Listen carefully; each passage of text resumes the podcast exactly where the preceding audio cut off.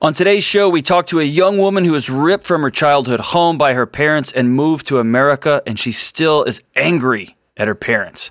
We talk to a mom whose 15 year old son is stealing from the family, and she doesn't know what to do.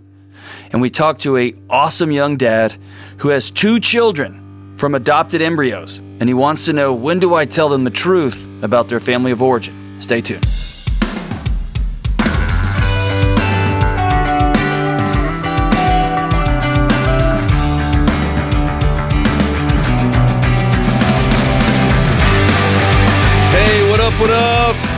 This is John with the Dr. John Delony Show. Glad you're here.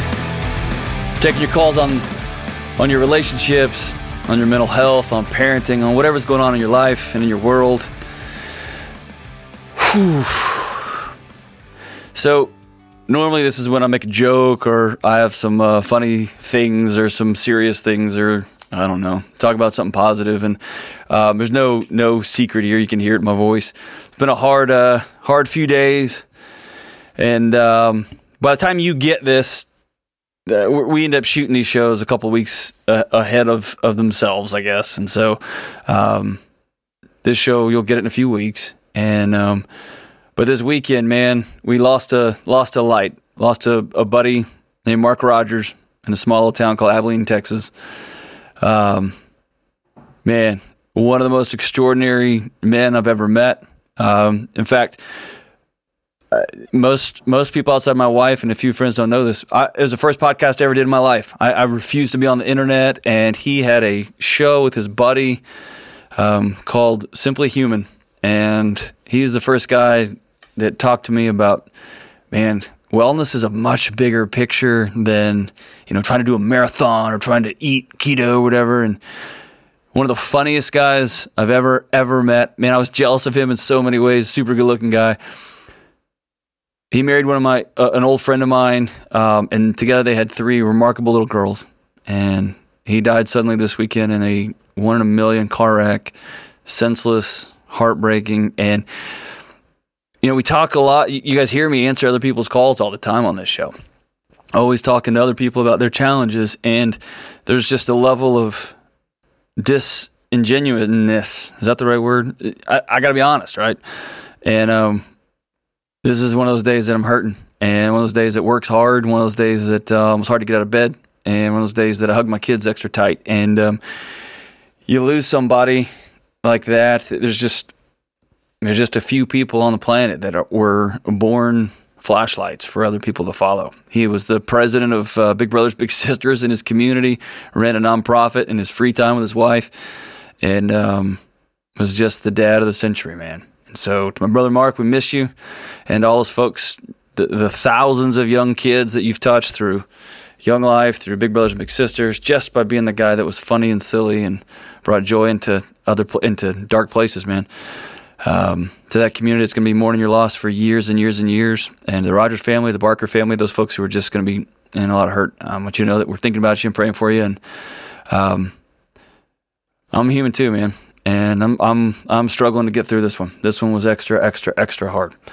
Um, not because we were super close. We didn't talk to each other. Man, we, we didn't talk that often. But he had an impact on me that was pretty significant, and he um, impacted a lot of people on a daily basis. So, um, be thinking about you guys. And if you're listening to this, just so you know, we're people too, man.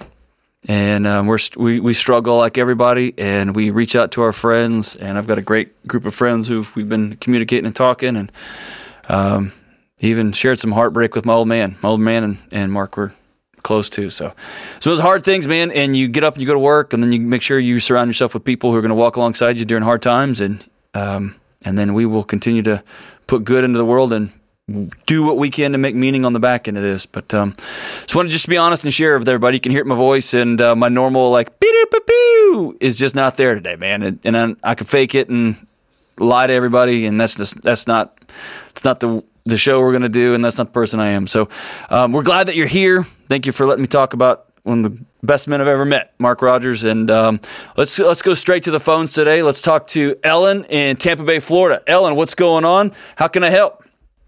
Hey, oh, it's Dr. it's John. Ellen I. Um, Sorry, I thought there was a typo there, and turns out, um, Amanda, she's sitting in for Kelly today, taking uh, working the phones today. She can type, I can't read. So it's Elle and I. What's up? How can I help? Hey, uh, well, first I want to say that I've been praying for you today. Thank you so Um, much. And yeah, your your show is such a blessing to me. Uh, I've been watching for a while now, but um, okay. Anyway, let's get to the point. Thank you. so, What's up? Uh, I was, yeah, um, I was born in Central America. and when I was eight years old, my parents told me we were going to Disney World, but instead we moved to the United States and stayed as illegal immigrants for almost twenty years. Whoa! wow. Yeah. Hey, I don't even. I, uh, wow. You know what? I've heard a lot, and I've never heard that one before. And so, hey, listen, take yourself out to dinner. It is rare that I hear a new one, and that's a new one. So well done. So we're going to Disney World, and you end up Yes. in America. That's right. And how old are Yep, you? And I'm, I was eight years old. Wow. Okay. Yeah. So so then what? How old are you now? Okay, so I'm 27. Um, I'm married. I have two children now, and I'm in the process of getting my green card. Okay. Um, but there's just been a lot of, of heartbreak in my family, you know, back home uh, since all this happened, and I don't know how I'm going to face them again without feeling bitter about my parents' decision. Okay, so walk me through. You, you spoke about your family and then your parents. Understandably, Mm-hmm. mixed emotions with your parents, right? You've got your whole Yeah. life here, and wow, talk about a literal left turn. Like Talk about lying to you in a way that is going to take years to, to work through. Which which family is weighing on you? Do you have other family back home that hasn't seen you in 19 years and is still trying to reach out?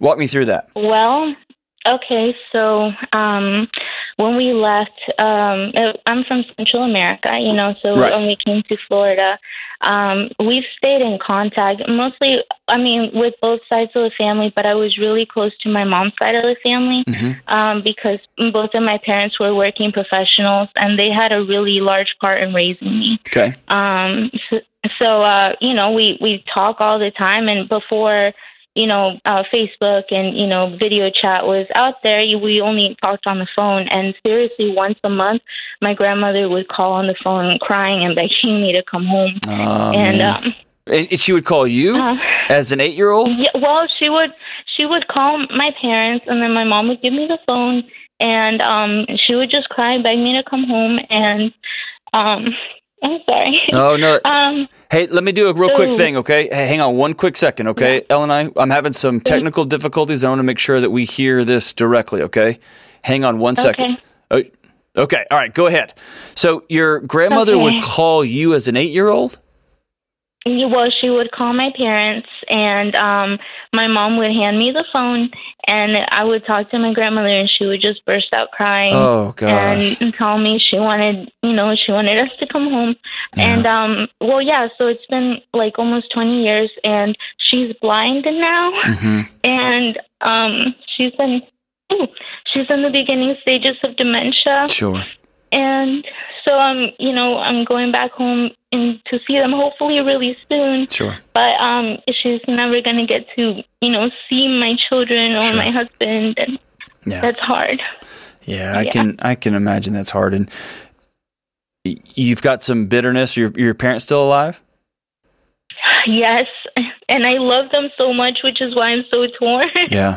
um i was literally at their house earlier today they're the best grandparents ever Hmm. um but one of the things my dad used to do is he would tell us, "Okay, we're we're seriously we're moving back um back home next year or this year." Or he would set a date and he would tell everybody. He would tell us and he would tell our family back home. Mm-hmm. And then we never moved back and he would do that seriously. Ugh. It seemed like every year.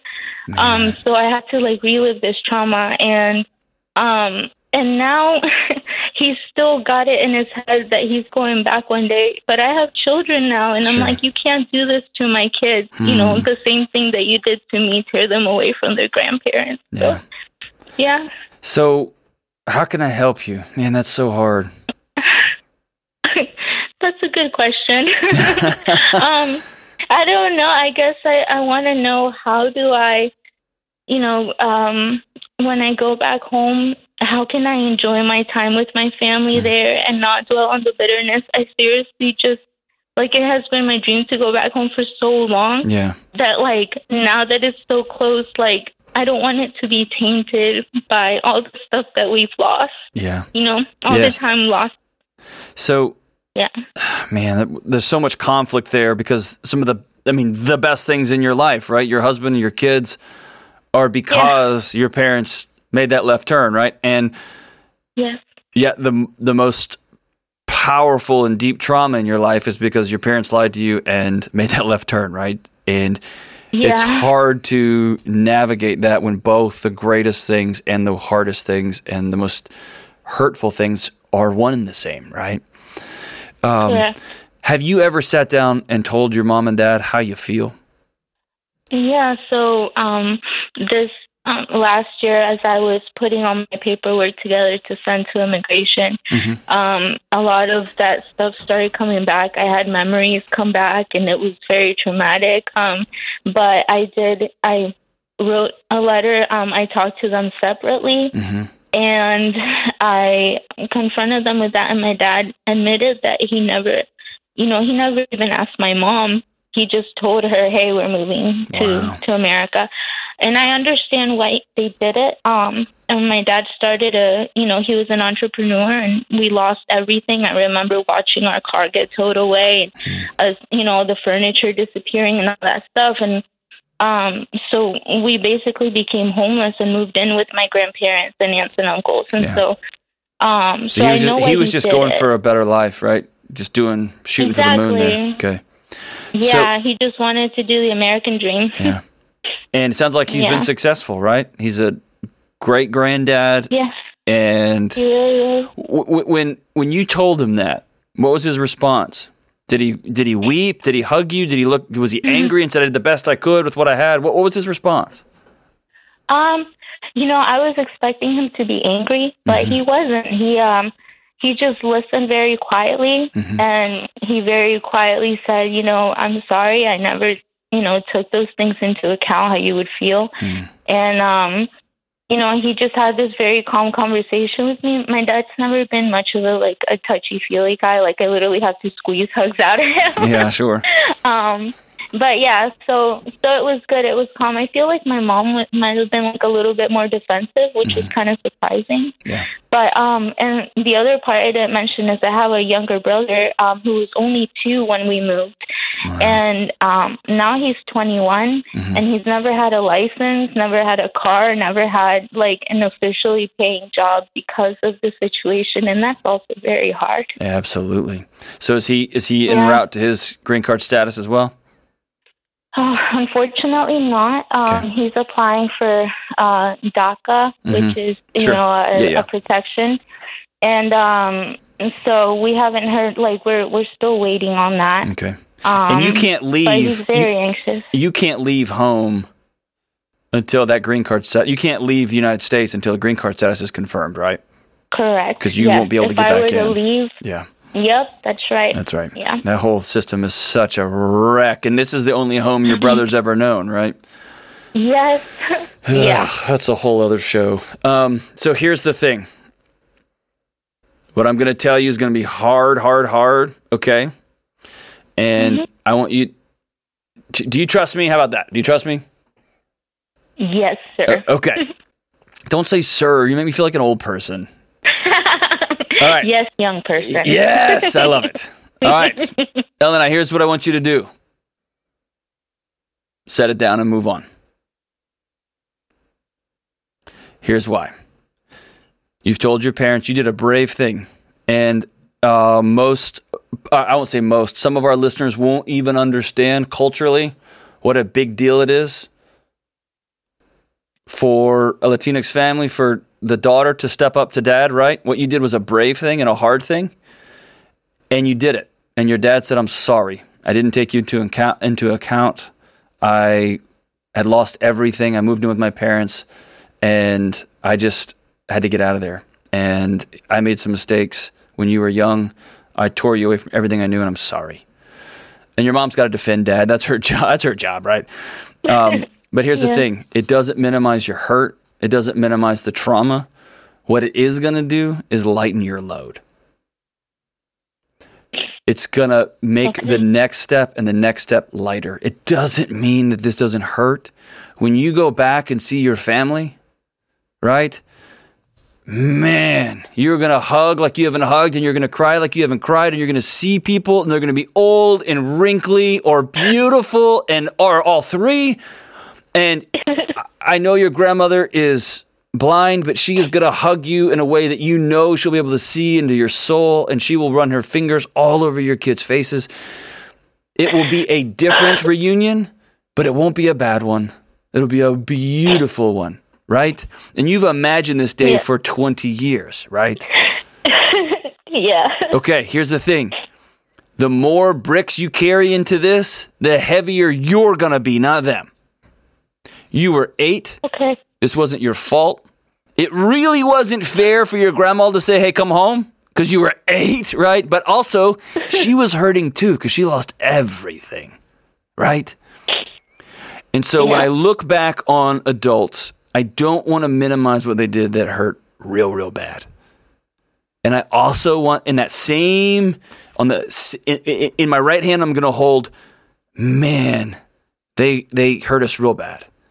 And in the left hand, they were doing everything they could that they knew to do with the tools they had in their toolkit to help me and my little brother and our family be okay. Right? Yeah. And mm-hmm. in that same way, your kids, your husband are a result of that thing, and so is your biggest pain. It's both and. And when you enter into a both and situation, what I want to always remind myself to do is I'm going to put that stuff down. Because carrying it won't it won't make your dad feel any worse. It won't make your trauma feel any less. It won't make the hugs to your grandma any any any easier. It only weighs you down. And so here's how you're going to practice this. And I want you to remember that word practice. When you get closer to this time when you're going to leave, you're going to get that card in the mail. It's going to it's going to be extraordinary. You're going to get ready to leave and man, your heart is going to race. You're going to have all kinds of fantasies and imaginations about what this thing's going to be. None of them are going to be right. It's going to be totally different whenever you get there. and you're also going to be so excited with your dad and your mom and angry and frustrated and all of that together, right? I want you mm-hmm. to say, I want you to exhale and I want you to say this. My dad did the best he could with what he had. And he loves me and my kids now. My dad did the best he could with what he had, and he loves me and my kids now. And sometimes you're going to have to hit, say that on repeat. You have to say that on repeat. You're going to have to say that on repeat. But we're not looking to punish somebody who can't, it, it can't be punished. We're not trying to get answers that we don't have answers to. You know the answers, right? We're trying to set our bricks down. He did the best he could with the tools he had. Man, he screwed up. He shouldn't have lied. No one should lie to an eight year old like that. No one should rip people out. Immigration's hard. Running for your life is hard. Running towards a new life is, oh my gosh, I just can't even wrap my head around it, man. How hard that must be to look at your situation and say, I don't know where we're going, but it's not as bad as here. I'm going to take my kids and, man, we're going for it, right? So, so hard. I'm so grateful for your call. And here's the thing I can hear your heart through the phone line, Ellen I. I can hear it. I can hear what a great mother you are. I can hear what a great wife you are. I can hear what a great daughter you are. And I can also hear what a strong, bold woman that you are. All of those things, both and. They're all there together. You told your dad what you what you felt, how you felt. You wrote him a letter. He said, I'm sorry. I didn't take that into account. I should have done that differently. And now we're all gonna move on. Now we're gonna we're gonna take the next step forward.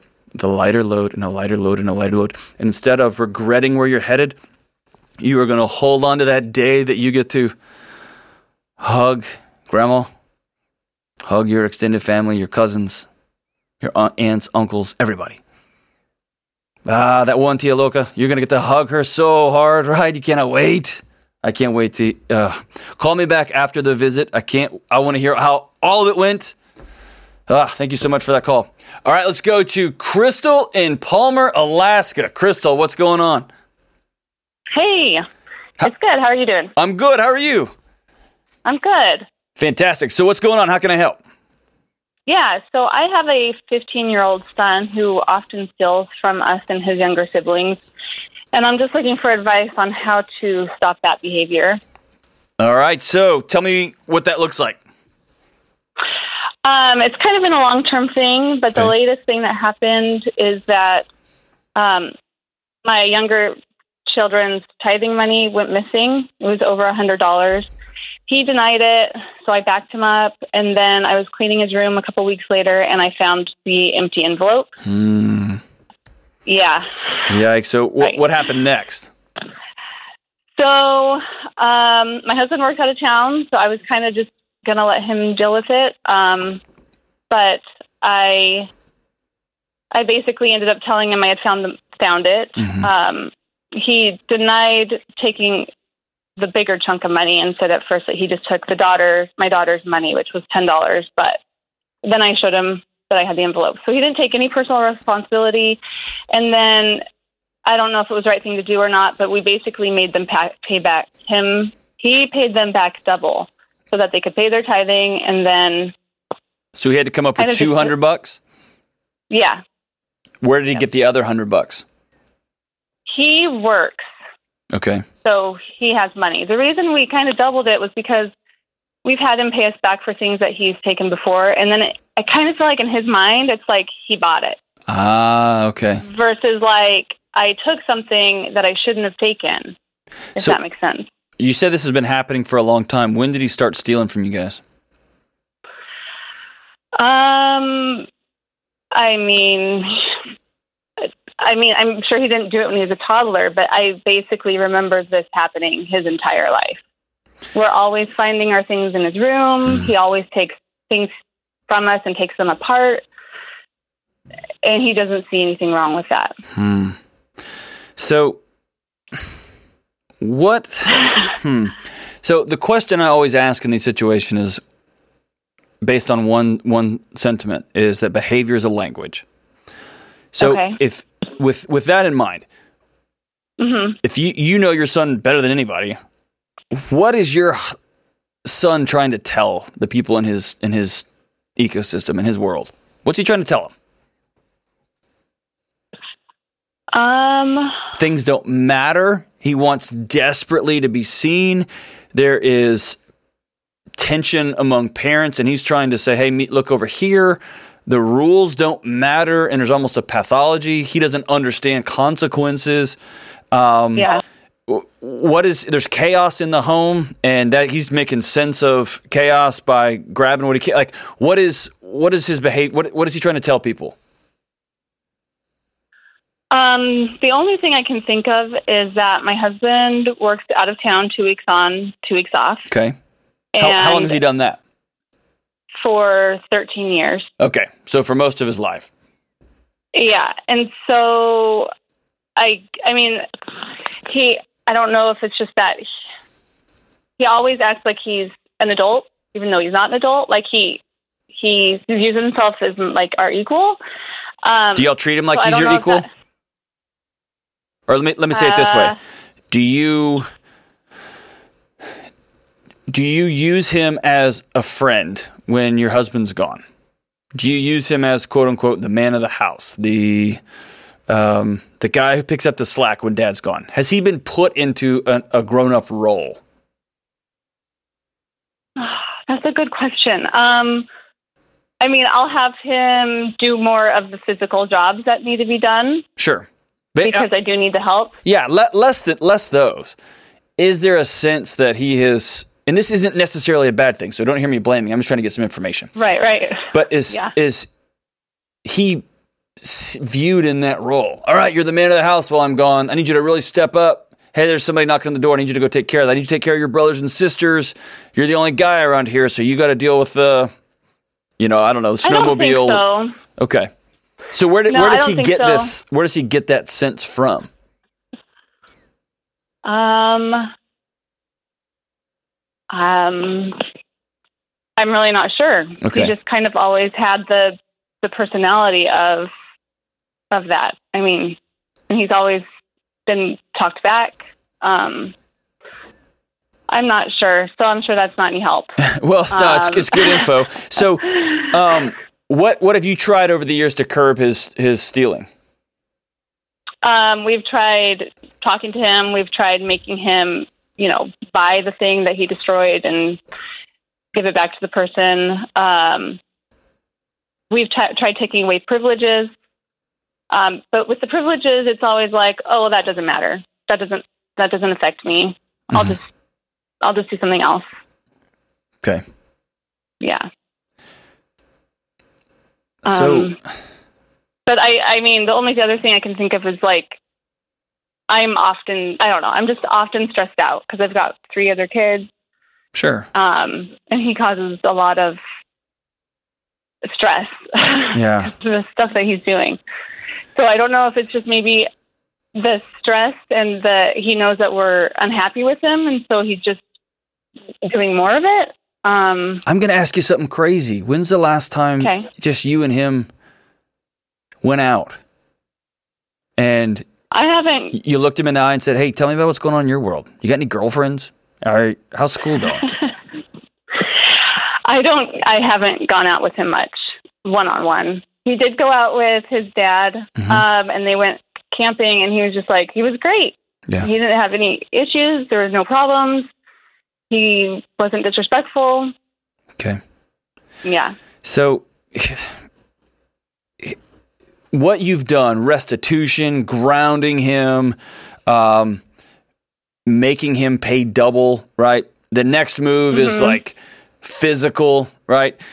It just escalates in those ways. Sometimes kids respond to that, often they don't, right? And so, yeah. I yeah. I may be way out to lunch here. Two things. One, there's something you're not telling me, and that's okay. There is some sort of tension in that home that he is absorbing. And whether that's Okay. 13 years of two weeks on, two weeks off, or of just Mm-hmm. the chaos of having two, is he got two younger siblings? Three.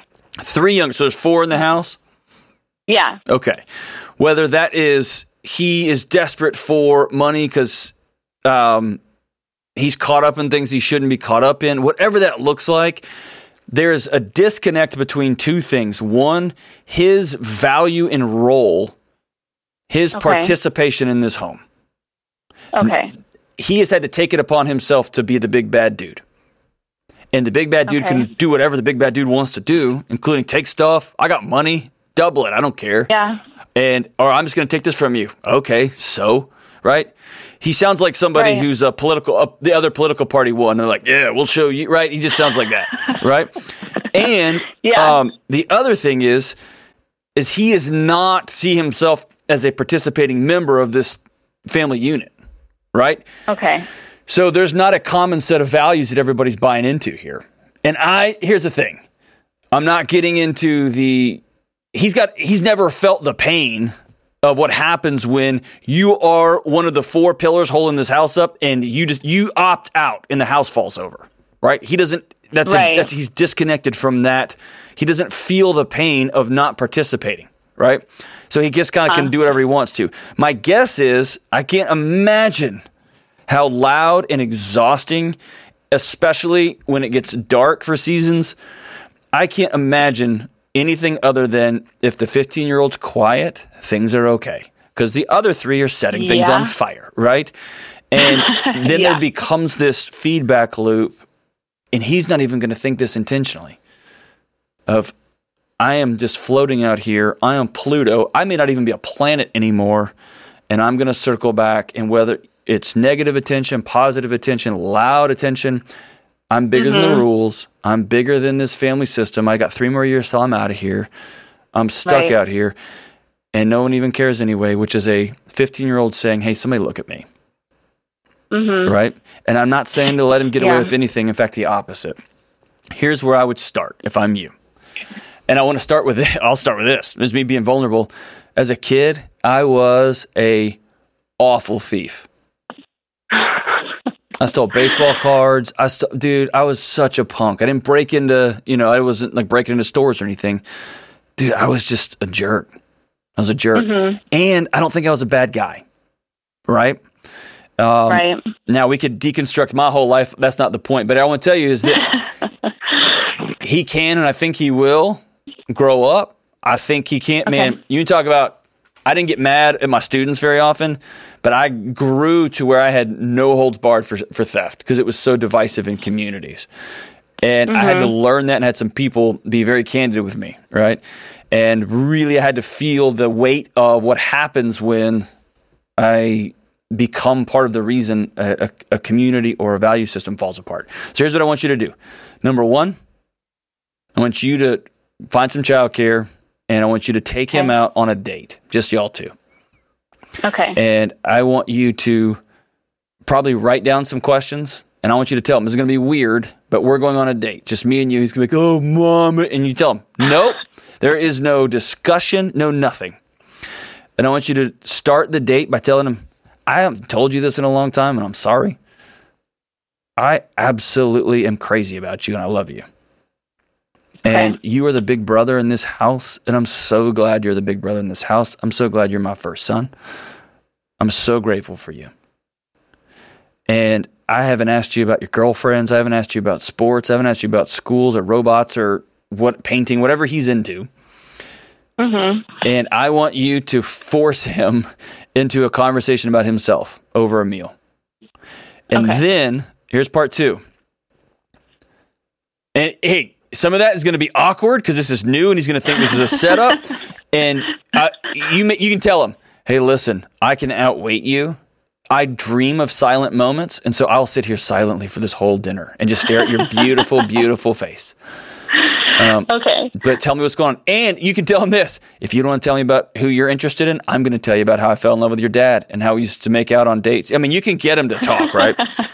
Right. um, the second part is I want you to tell them that you are going to create a value system for the home and it needs everybody's input.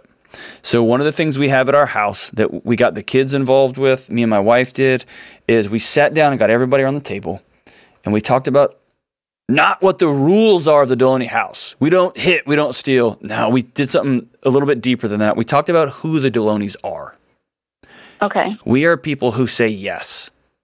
We are people of hospitality. We always have people over at our house. People trying to work on their marriage, people who are just our friends, people who are goofy or silly or loud and vote different than us. We have a, a cadre of wackadoos staying at our house, right? We had a group of people tent out in our front yard last night. It was awesome. And so we are always have people over. We are people of adventure.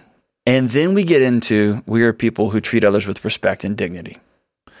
And Okay. so when my daughter or my son hit somebody, take something, we always circle back to, hey, here's the family values that we all opted into.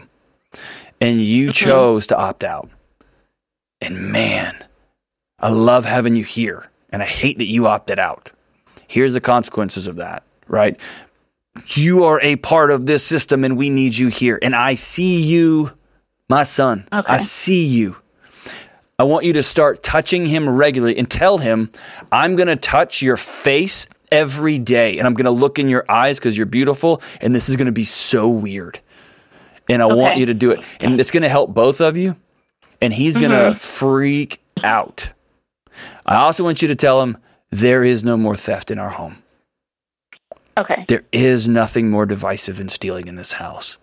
And you will feel significant consequences when that happens. Okay. I don't know what that looks like in your house, but it Right. has to be very strong. Not that you're coming in as the warrior mom, but it's because he opted out of this set of values that you all agreed on. Right? Okay. In our home, we're this. If you can do it when your husband's home too, even better, even awesome.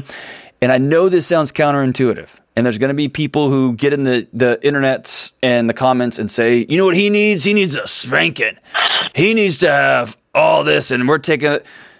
This kid needs to feel like he's got value. He Okay. needs to look like he is seen. He needs to, to mm-hmm. understand that mom loves, loves, loves him. His brothers and sisters need him. That his dad loves, loves, loves him. And that a value in this home is you do not steal. You do not take from those, from anybody, ever. And the response will be swift. it may be worth, I'll tell you this my dad, my granddad was one of the nicest men who ever lived. Kind, nice man. And my dad took me down to my granddad's house one day. And I had to go sit in the garage in Houston and talk to my granddad about lying. I remember that conversation to this day because my granddad looked at me, an old, wise man, and said, Delony's don't lie. We tell the truth. And I remember that conversation to this day.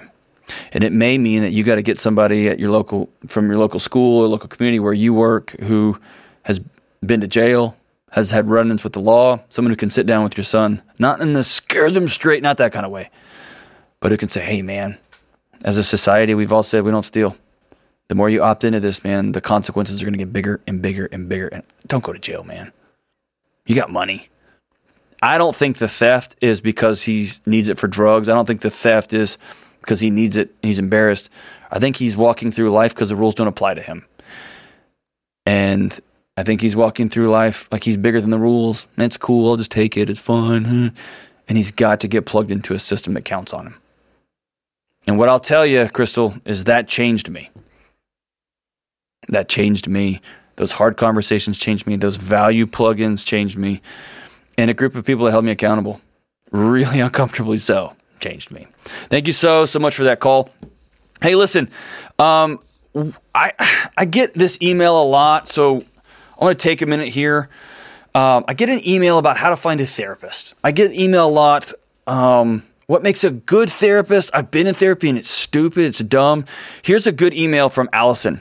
She writes, I've been seeing a therapist since March of 2020. I don't know if she's making an impact on my life as of today. I feel like I'm paying for a chat with a girlfriend. Yikes. What makes a good therapist?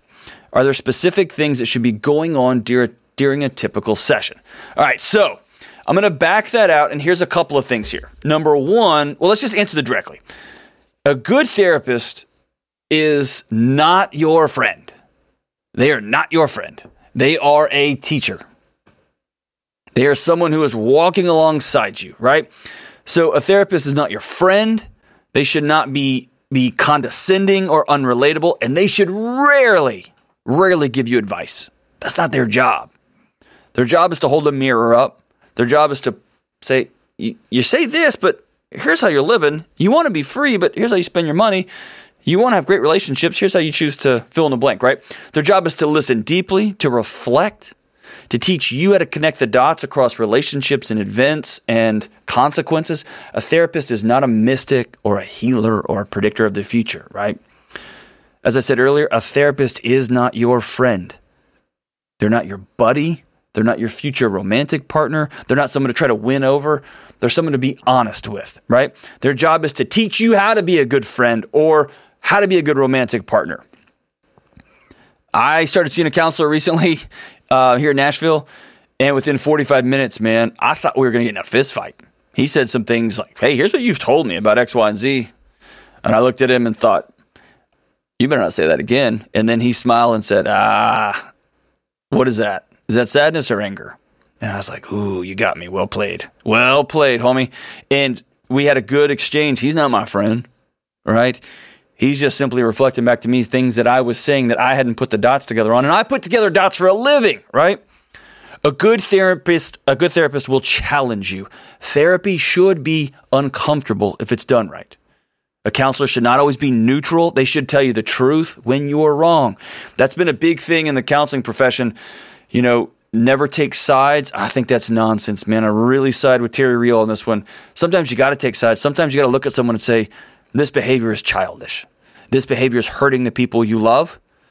This behavior is not getting you what you said you wanted to get, right? It's their job to point you in a new direction you haven't considered or challenges you're avoiding, right? And as I've said throughout this little rant here, a, a good therapist reflects you to yourself they hold up a mirror. They show you how people experience you in the world, right? So here's a good example. Session two, session three. The counselor might find themselves getting really bored. A good counselor will lean in and be bold and say, The people in your world call you boring? Do they experience you as Eeyore, as kind of slow, um, as like, uh, do they often check their watch or their phone when you're talking? what they are teaching you is here's how the world experiences you, right? When the therapist feels bored, it might sound harsh, right? But when they reflect their experience and shares the truth gently, it's one of the most loving things they can do for you because we live in a culture where people don't tell the truth, or when they do, they weaponize it. And they don't say, hey, I'm struggling to stay connected with you. Is this how other people experience you? Have people told you that before? No, in, in the real world, they say, God, you're boring, dude. I don't want to hang out. Or they lie to you as, as to why they don't invite you to things, right? If you truly want to develop skills of connection, you got to be able to accept this honest feedback, right? So that's what a therapist does. And so, no, if you've been, Allison, if you've been in therapy since March 2020 and your therapist isn't challenging you to work towards goals that you've established, if they aren't challenging you to see the world differently, to develop new skills, to teach you new ways of interacting with yourself and other people, yeah, man, it's time for you to move on. If you leave counseling and think, ah, I'm just chatting with my friend, man, you are wasting $150, right? Or whatever it costs, right? $5,000 or $50 or whatever it happens to be. And therapist, don't do that. Don't just take people's money. There's the backlogs are too big. There's too many people who need help. If people are doing well and you're just at the chatting stage, let them go. Let them go. If you need to find a therapist, ask people you trust, check with your insurance for an in network provider. Think about what kind of therapist you're going to need, right? You're going to be more comfortable meeting with a man or woman. Do you want online telehealth appointments or in person? I'm super biased about in person if at all possible, right? Does it, do they have to have spiritual beliefs that you share or worldview beliefs? Is it need to be somebody who specializes in grief or marriage or parenting or aging trauma or whatever it is? Think about what you're looking for.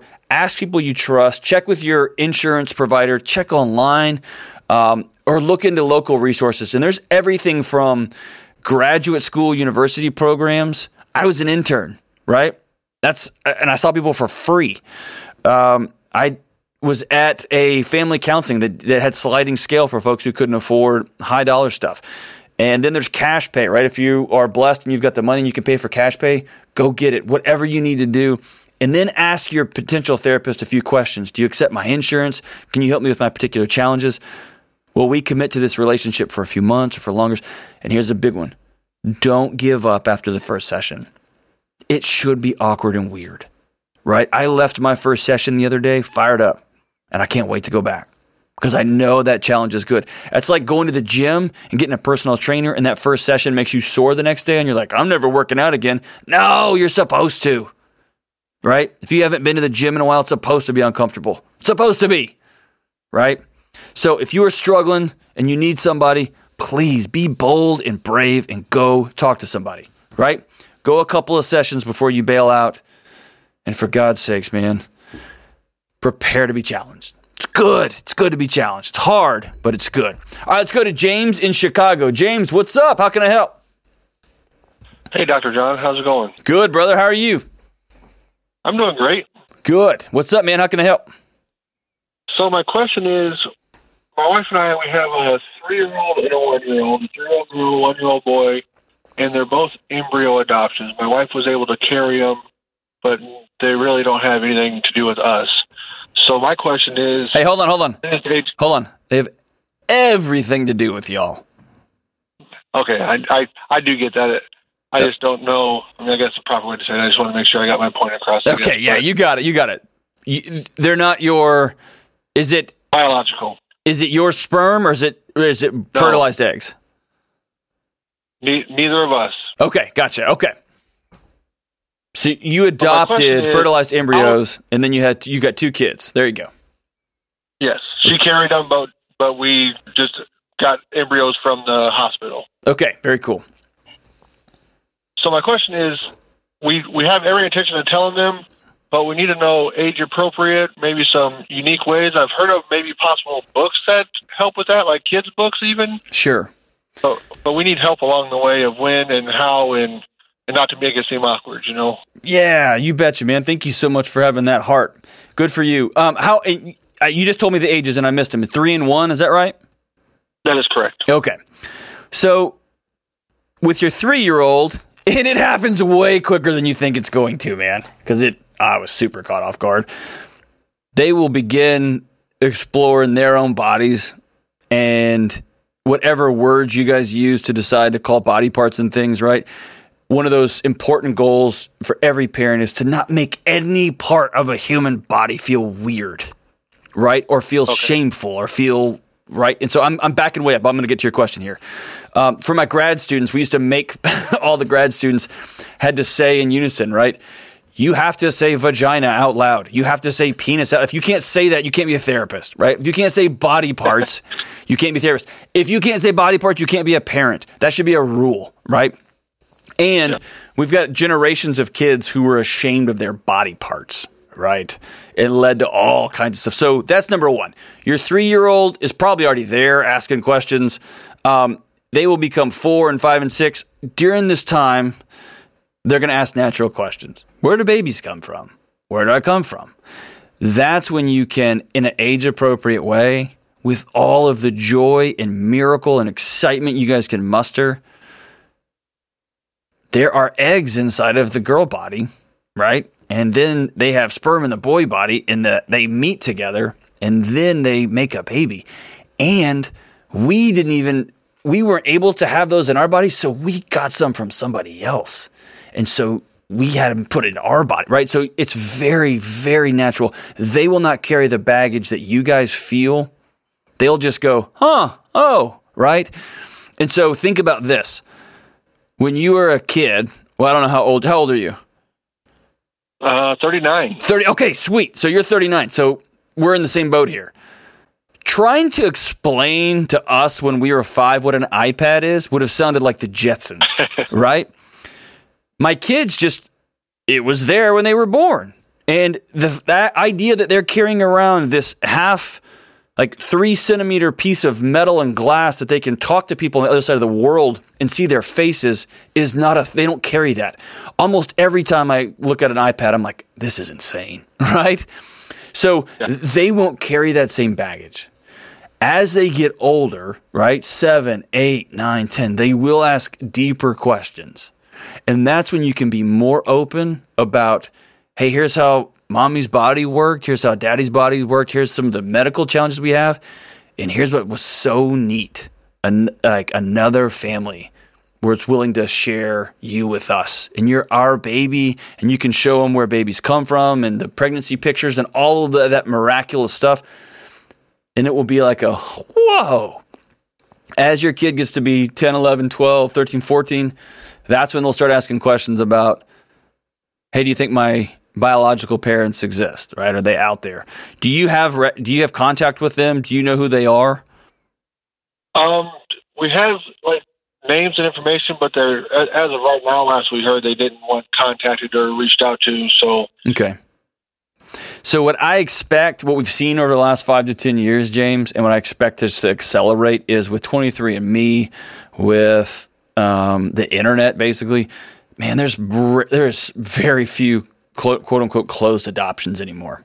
Kids want to know yeah. where they're from, and they want to know who they're from. And now that we've got genetic stuff for medical things, they want to know um, what might I expect down the road medically speak. There's all kinds of things there, right?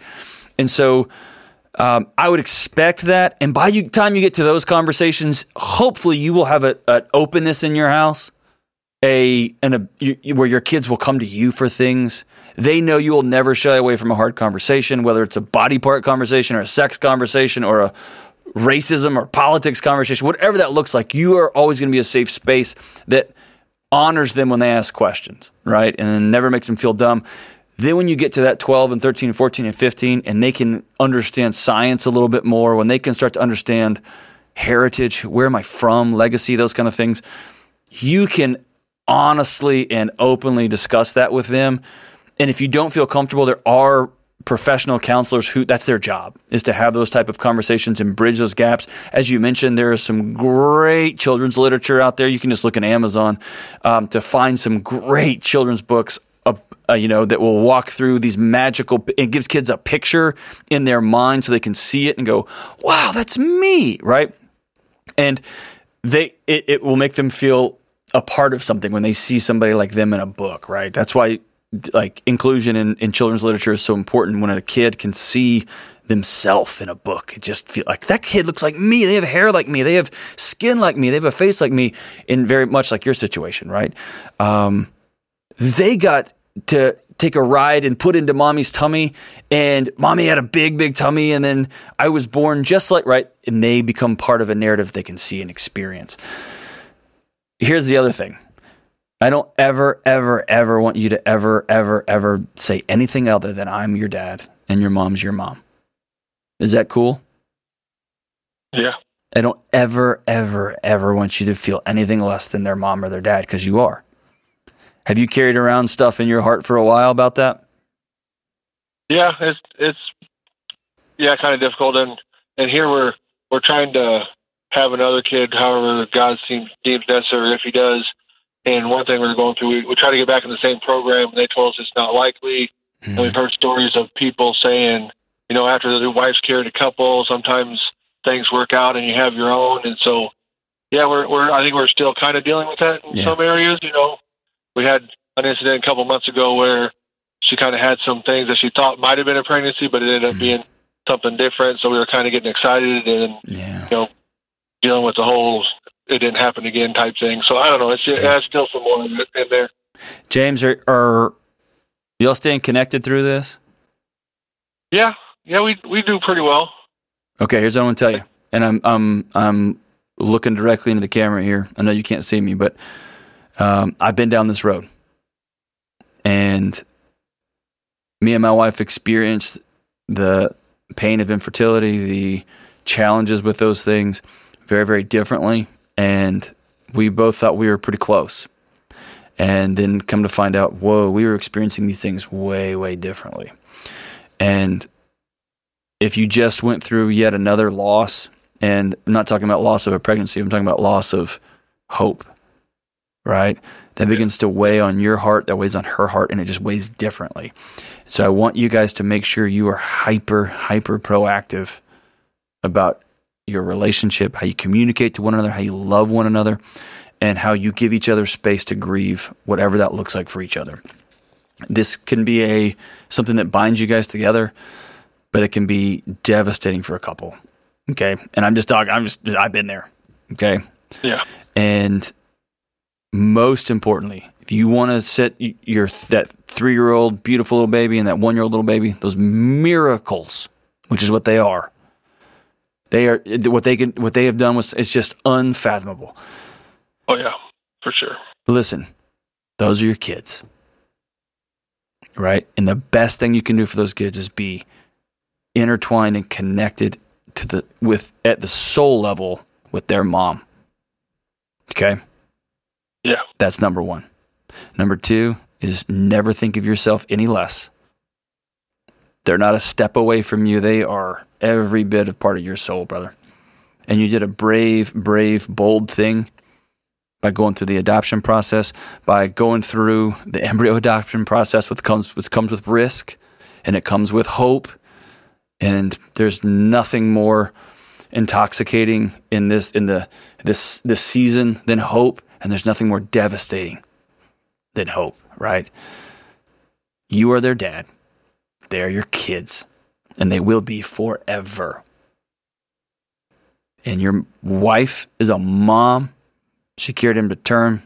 She's got two little babies, and they are your kids. You're a dad, brother. Let that sink in. Put all that shame, all that, hey, yeah, but but there is no buts. You're a dad, my man and start today creating a home where your kids' feelings count, where their questions count, where they see you and your wife having hard conversations together. They see y'all hugging together. They see y'all um, dealing with hard things together. Model those conversations. And man, you're going to create kids that when the hard conversations come, and they will, it's part of it. They're not going to go run into the hills. They're not going to go run to the internet. They're going to go running to the two safest people they know in the world. And that's James. That's you and your wife. I love your heart, brother. Thank you so, so much, man. All right, so as we wrap up today's show, um,